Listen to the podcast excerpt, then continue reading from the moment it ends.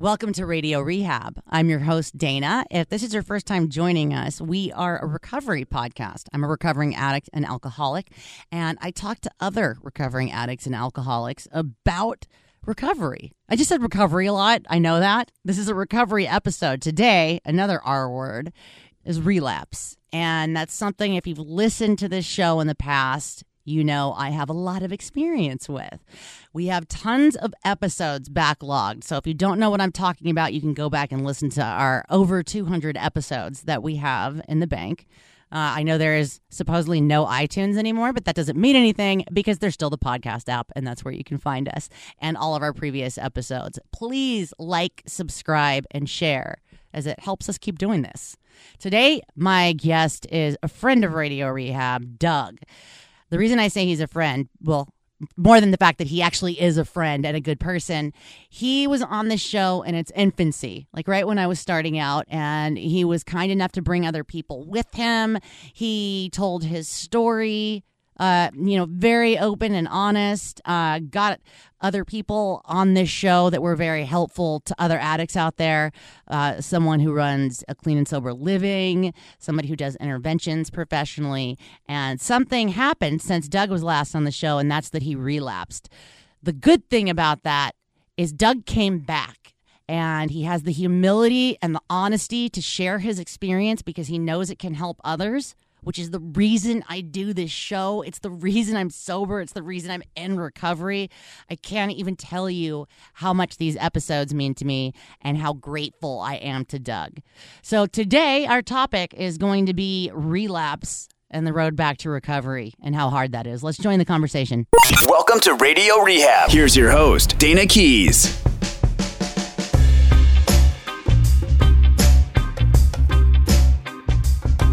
So we are joined in studio today by friend of Radio Rehab, Doug H. And I say that because you've been on the show what three times? It's my third time. Third time. This Thank- is your third time. Thank you for having me. Thank you for being here. Yeah. Uh, I know we have a lot to talk about. Um, one of the main reasons I wanted you on is because you had a relapse and you were open and you were honest about it and you came back. I did. I did, and it wasn't the, it wasn't easy to do. you I know. I've been there. It was not easy to do. And and uh, you know, I, I we maybe we can talk about that. Let's uh, talk about it. because it. was hard, man. You know, um, so I'll, I'll tell you about the relapse, and Yeah. maybe we can you know talk a little bit more in depth about it. Uh, so How much time did you have, by the way? Ten years. Ten years clean.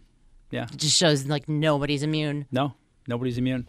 Ten years clean. Uh, you know, gambling has always been my thing. I love gambling. If, if like we were talking before, Mm-hmm. if I was into the gambling and I knew that it wasn't going to cause me any problems, I would have called you on the phone and I've been like, Dayna, I'm not coming. I'm Yeah. I'm I'm in the card room. I'm stuck. Right. I'm staying. I like being stuck. You know. Right. And so gambling was like this this big thing for me, and it was easy for me to justify you know the gambling piece because I'm not taking anything. Right, because you're not putting chemicals in your That's body. right. Yeah, I, I'm not using. I'm just I'm just having some fun. Right. And other people in recovery, I see them at the card room, and so it must be okay. Oh, The problem right. is is when all of a sudden it became more than okay for me, and I gave myself permissions to go more than I should, and I wasn't telling anybody I was going. That's when it started. The secrets. secrets. Yeah. yeah. and you know i tell my wife you know i'm i worked really hard today you know uh, and you know uh, she's like well what did you do after work i'm like i came right home you know? Oh, lie lie lie. Right. right? And and you know for me like the gambling thing i like the nightlife. I don't know what that is i, I don't know what that's about i love I don't know. I've liked that since I was a little kid too. I used to wake up at like eleven o'clock at night and go run around the house when I was like two or three. I know. I've all I've had that too a little bit. Yeah, I like the nightlife. I like the dirty, you know, that piece, you know, I, and and that's you know that's why I like addicts because they all like the same thing. Yeah. Right. The problem is, is that once I get in those situations or I get in those environments, I like them so much I don't want to leave. Mm-hmm. Right. And in this case, the gambling piece, I didn't want to leave. You know, I knew my life was getting a little bit fucked up. You know, I, I knew that, you know, I was spending too much money. I knew uh, I had a lot of lies and I had to lie to cover up those lies and things like that.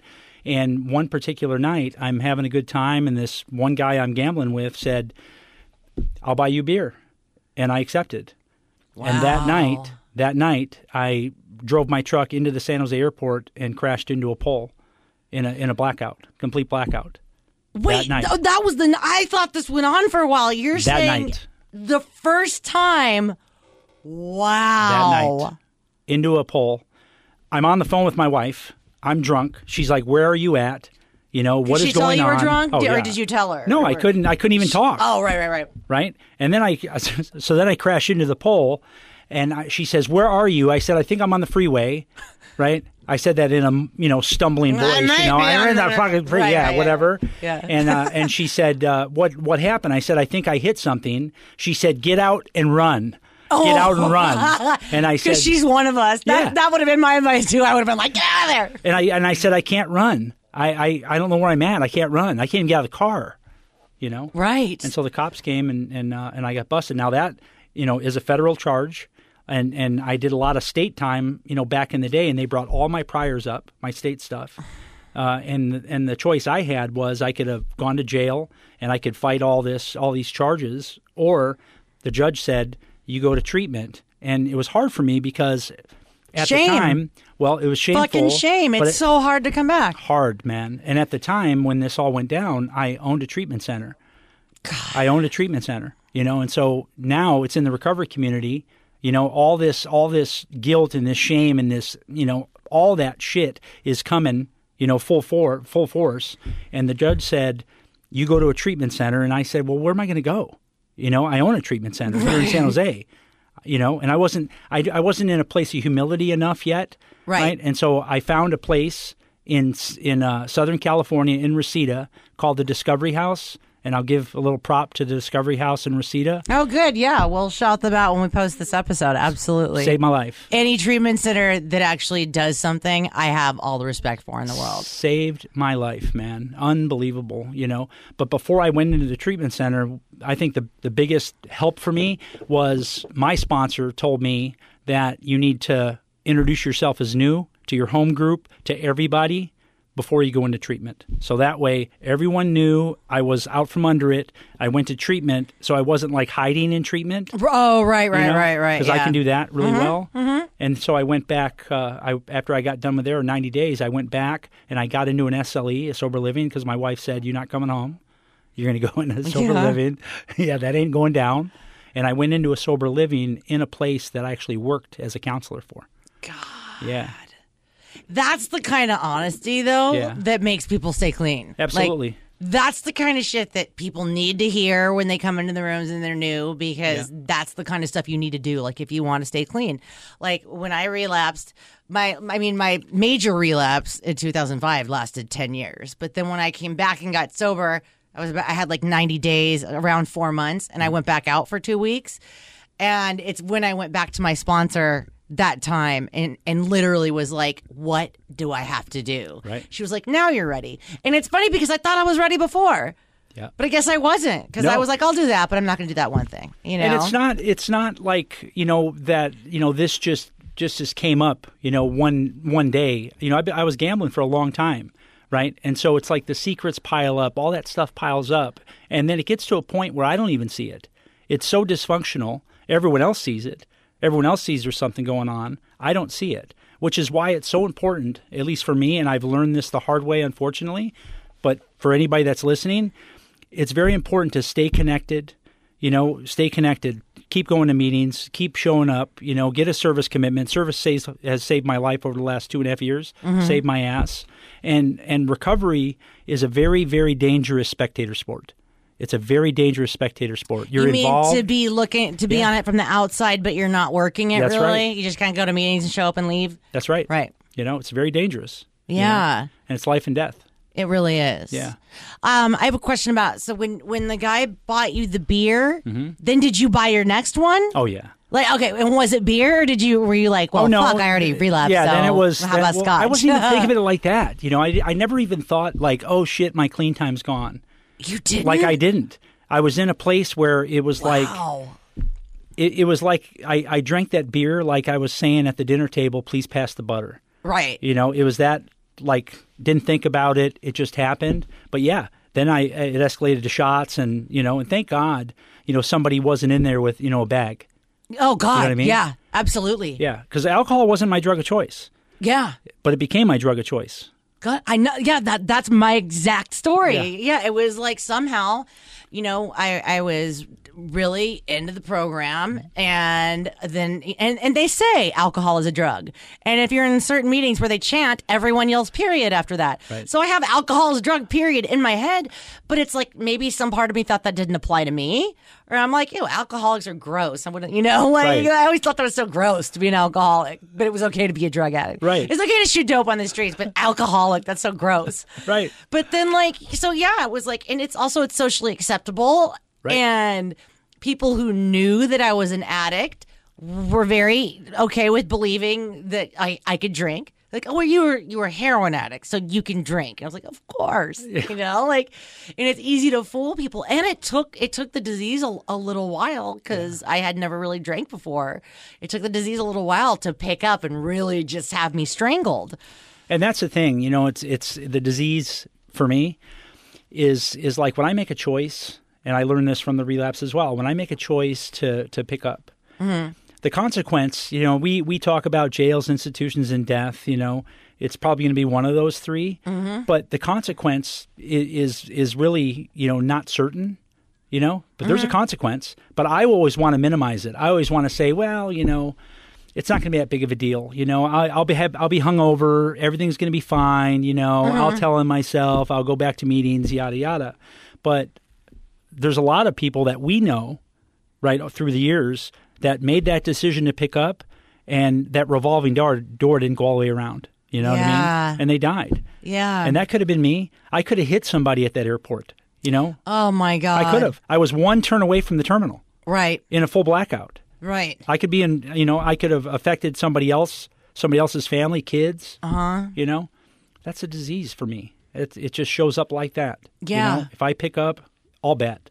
Yeah, totally. Yeah. All, and, and you can't stop. No. Um, I uh, one time I I was around when I got married. We were in New Orleans, and I ate food that was very boozy, and I found out later. Because we went and talked to them, we're like, surely there's not. I mean, I know it's New Orleans, but surely you're not just dousing everything in booze.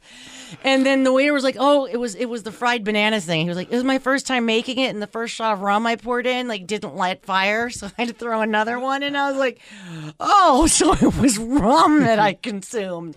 But for three days, I was obsessed with how can I accidentally get more? Like, how can I? What else can I accidentally eat that will get me drunk? And it it was like it was like the biggest monkey on my back. It drove me nuts. I'd be ordering the dessert, saying, you know, because they say it cooks down. You know, when you They say, right? and I'll say, but boy, was I loopy. I want this one raw, please. I'll have the fried bananas, but don't fry it. Just do everything but cook it. Yeah. Yeah, exactly. Exactly. Like when I used to order mimosas, but without the orange juice. Yeah, like, oh totally. Yeah. Oh my God. I, I know. It was so. Because uh, the next thing everybody noticed is what happened was I was like, this is so amazing. Yeah. And I wouldn't shut up about how great it was. So my cousin's like, well, I'm going to get one too. And then he's eating it, and his girlfriend took a bite and was like, there's a lot of booze in that. And everyone stopped and looked at me. And I, I like, as I'm licking the plate, like, uh oh, is that why it's so good? I just thought it tasted great and it was making me happy. Yeah. And, but th- that showed me the disease is alive and well. it's alive and well, and that's why I, you know, it's important to to stay connected. You know, regardless of how good life is. You know, because that's when it's really, Oh, you know, the disease is the strongest. Is when Uh-huh. you're, you know, things are things are good. The f- favorite songs on the radio, shit's fucking badass. You know what I mean? Got a house, got kids. You know, job, everything's kick ass. How easy is it to get away? You know, from the support. Totally. The and stats. stature. And, you know, it's like the people that I look up to are the people who, you know, it's like I see people in meetings who are in like a political office. I see Mm-hmm. people in meetings who are musicians that are totally famous, you know, or actors. And it's like those are the people I have respect for because they, they, keep coming they know that they have to go to meetings Yep. you know it's like they don't care about oh well, i can't you know Yeah. i don't want to be noticed or i don't want to be recognized or i don't want my work i don't want other people to know i'm an alcoholic Right. and that's why i'm open about it because i'm scared to death Yeah, I want everybody to know. Everybody that I, I'm going to talk to, everybody that I'm friends with on Facebook, everybody that's in my circle knows who I am. Yeah. knows that I'm an addict, Yeah. knows that I can't put anything in my body. Yeah. You know, and they all know that about me, and I need it th- that way. I have to have it that way. Because if there's one person that doesn't know, it'd be really easy for me to gravitate to that one person. You know? Mm-hmm. Yep. No, no accountability. No accountability. Right. Right. I know. I just had somebody saying to me last week, like, that's so good. You've like three and a half years. Like, you can totally have a beer now. And I can't even tell, like, that's how I know another way the disease is alive. The disease went, say yes, say yes. And I don't even like beer. You know what I mean? Like, it wasn't, like, I wouldn't, it doesn't have enough alcohol in it really for me. But, like, yeah, it's like it, the, the need to just go with that and be like, yeah, you're right. Mm-hmm. I can have a beer. I earned this beer with my three and a half years, you know? And then I go back to having cirrhosis. Yeah, it's just a beer. It's, just just, a a beer. beer. That's what my Right. head says. It's just a beer. Right, me too. Yeah. And I like but yeah, it's like like I said, I don't I don't like beer. So I would be that was just yeah, it's it's just obviously me trying to get to the thing. But but like what you said, I I have to be super open about it mm-hmm. and everybody has to know who I am. Yeah. And every it's so funny cuz you know, I'll do I'll at at the radio station we'll have an event and there will be they serve wine at the events and it's so funny because the the wine the people that are there pouring are like would you like a glass and I'll be like nope I'll be smoking crack in two hours like and it's funny my coworkers are like you maybe didn't have to tell him that you know and I'm like no I want him to know Yeah, absolutely. yeah Yeah, they have to know. I, they I have to know I have to be really open and, and transparent with that. I really do. Yeah. Uh, and like I said, you know, if, if I have a, a, a certain person or people in my support group or not in my support group in my life that are normies, right? If they don't know, it'd be really easy for me to, you know, go to a ball game with them or, you know, Right. maybe even go on vacation, you know, away from people that know me. Because if I'm away from accountability, I don't know what it is about the disease of addiction, but when I'm away from accountability, man, it, it goes for me, you know, to the jugular. It Yeah. goes for the jugular. It does. Uh, okay, he's away from support. Right. All right. You know, Right. look, look at that. Look at that martini that lady's sipping on right there. It's all, you know, it's it's all, you know, ice and it's hot outside. You can have one of those. It's just a martini. yeah It's not a big deal. exactly it's not Yeah. crack Yeah. It's not heroin. Fuck. Yeah, exactly. I know. The things we tell ourselves. It's like it's the disease. It's always the disease talking. That's right.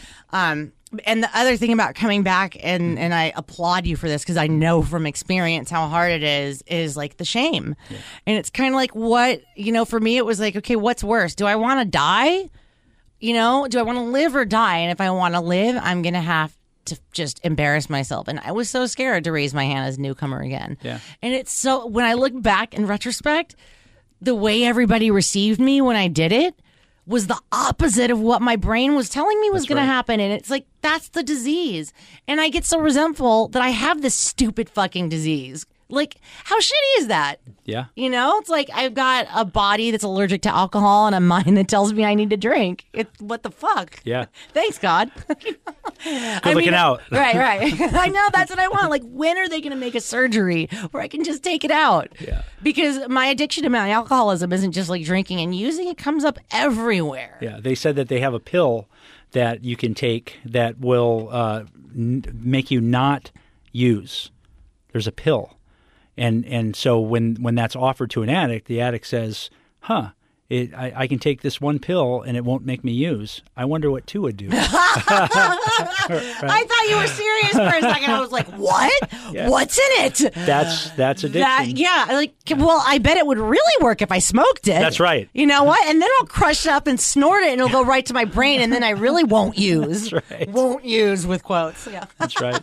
I think. Uh, I that's think so good. I think on the relapse part, um, I think it's important to talk about is is the the steps needed, at least for me, the steps needed after I came back from treatment, and what I had to do to to engulf myself back into the fellowship. You know, and service has saved my ass. You know, so if if if somebody's listening here and and you're not you don't have a service commitment and you're struggling, that's a perfect thing. At least for me, it was a perfect thing for me to do, where I can I can be at one place every week yeah, and in, front of the same people every Uh-huh. week. It's a big deal. It really is, Right? and you don't. It doesn't sound like a big deal, but it is. Yeah, when I when I moved uh, back to San Francisco, I got so depressed. I was going to meetings, Mm-hmm. but I was like you said, I was like on the outside looking in. I would, you know, not really. I don't want to talk to these fucking people. Um, and my women's meeting that is now my home group where I love all of these women so much. I would go on a freezing cold night and not bring a jacket so that I would not have to talk to anyone afterwards. I'd be like, "Oh, cold, gotta go." Yeah, gotta go. Yeah, I gotta get in my car. I'm freezing. It's the things I did just to avoid Yeah. connecting or letting anybody near me.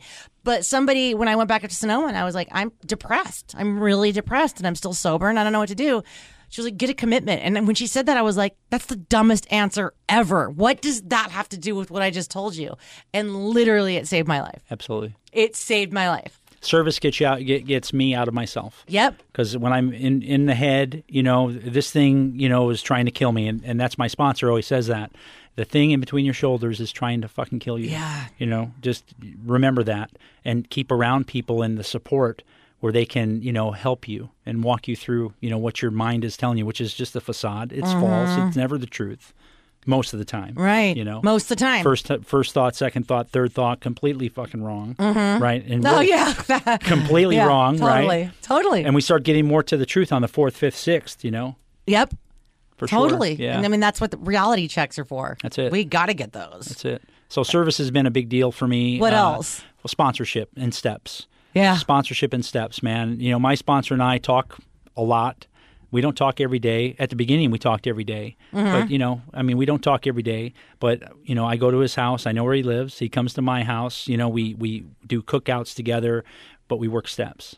And that's a big deal. Right. Because that's something that I got away from way. I got way away from that. Yeah. Working in treatment, you know, Yeah, working that's in treatment. really hard yeah. for people who work in treatment. Yeah. It gives you a false sense of I'm okay because Yeah. I'm here all day. There's Like, some This groups- is all I do. Absolutely. There's some groups that are out now for those that are listening that are working in treatment. There's some groups uh, in San Jose. There's one that's it's called uh, help helping the helpers.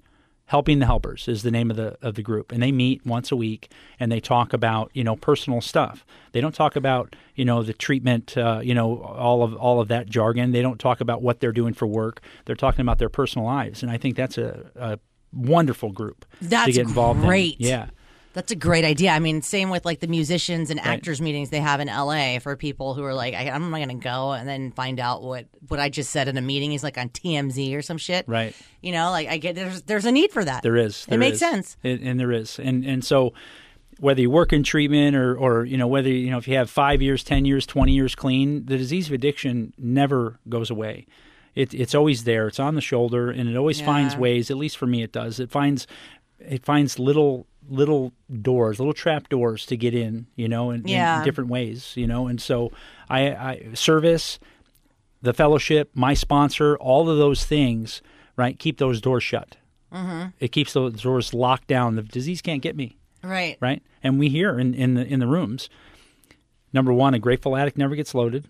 Number one, and number two, we've never seen anybody that practices a program of recovery, and that means the steps, sponsorship, power grid and yourself, service. It means all those things. We've never seen anybody that's that's engulfed in those things get loaded. Yeah. Never seen it. Right. I mean, because you can't. Can't do it. No room. can't.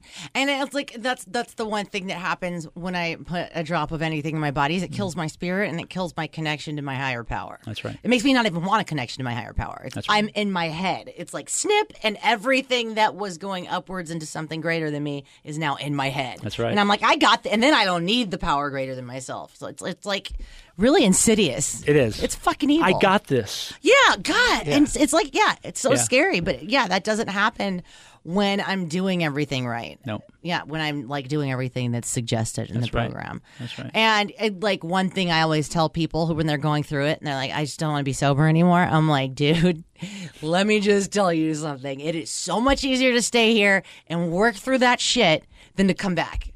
Man, It's so hard so to difficult. come back. So difficult. I, I couldn't even sleep at night. You know, literally for the two weeks I had to go to my home groups and stand up as a newcomer. Oh. I couldn't even sleep at night. Oh. Me too. I, And- would be shake. I was shaking and sobbing every time I had to raise my hand, and it was like But that's I ego. look back and they loved me. I- They were like, We're, "We just don't want you to die. Right. We want you here. You're home." You know, and yeah, and it's like when I look at people who who relapse and raise their hand as a newcomer, I can't wait for the meeting to end so I can go hug them. Right. You know, like I that. can't wait to welcome them back, and and it's genuine. It's I'm really so happy that they got back. Yeah. and I know in their head they feel like we all hate them, or we're all judging them. Yeah. but we're rooting for them. Yeah.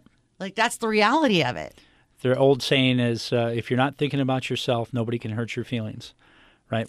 Let me let that sink in. If you're not if you're not thinking about yourself, nobody can hurt your feelings. That's right. That's good. So when so when I relapse and I try to come back, why but why is that? well, when I come back, it's it's all about saving face, right? I want to save face. I want it to be as as you know as painless as possible. You know, I I, I don't want to stand up because I'm thinking about me, and I'm afraid that if I stand up because I'm thinking about me, somebody's going to say something or look at me uh, the wrong way, mm-hmm. right? And I'm going to bolt out of here again, or I'm going to get catch a resentment, or I'm going to you know catch some odd feelings, mm-hmm. right? Because I'm thinking of me.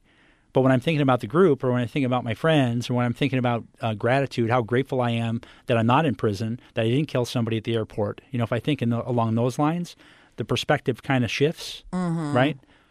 Yeah.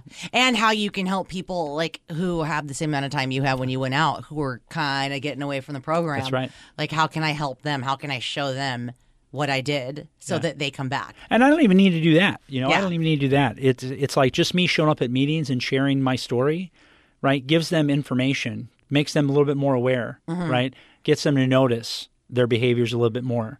And some maybe are, are need to need to go what I went through. They Yeah. they just need to do that. Yeah. Right? Because that's the nature of the disease. Fuck Sometimes yeah. it's I'm a like, hard case. I mean, I gotta I gotta literally pound my head in the wall so many times before I'm done. Yeah.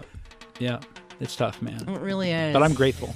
I'm grateful for Truly. you. I'm grateful that you're back. I you. really am. I know how hard it is to come back, and I'm I'm so grateful that you came on your show and that you're sharing your experience with others because that's my whole purpose for having the show. Yeah, I love it.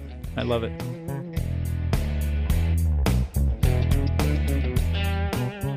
I'd like to thank Doug for being my guest on the show this week. Be sure and tune in tomorrow where we discuss Doug's new career path, which is very interesting. If you'd like to contact us, it's 415 496 9511. You can call or text even when we're not in studio. Email radio rehab at gotoproductions.com. That's G O T O productions.com. And on all the socials, it's at Radio Rehab Dayna. Thank you for listening. Keep coming back.